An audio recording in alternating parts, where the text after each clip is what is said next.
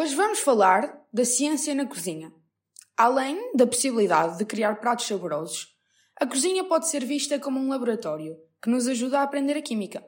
Ora, escuta, por que é que o leite sobe ao ferver? O leite tem proteínas que unem as partículas de água às de gordura. Ao ser aquecido, essas proteínas separam-se e a gordura tende a subir à superfície, formando uma película impermeável.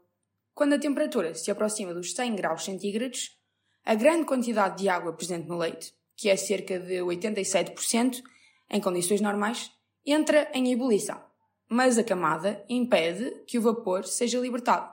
A pressão do gás aumenta e o leite borbulha, até que a película é rompida de modo abrupto e o leite transborda. Para evitar a sujidade, durante o aquecimento, podes agitar constantemente o líquido com uma colher.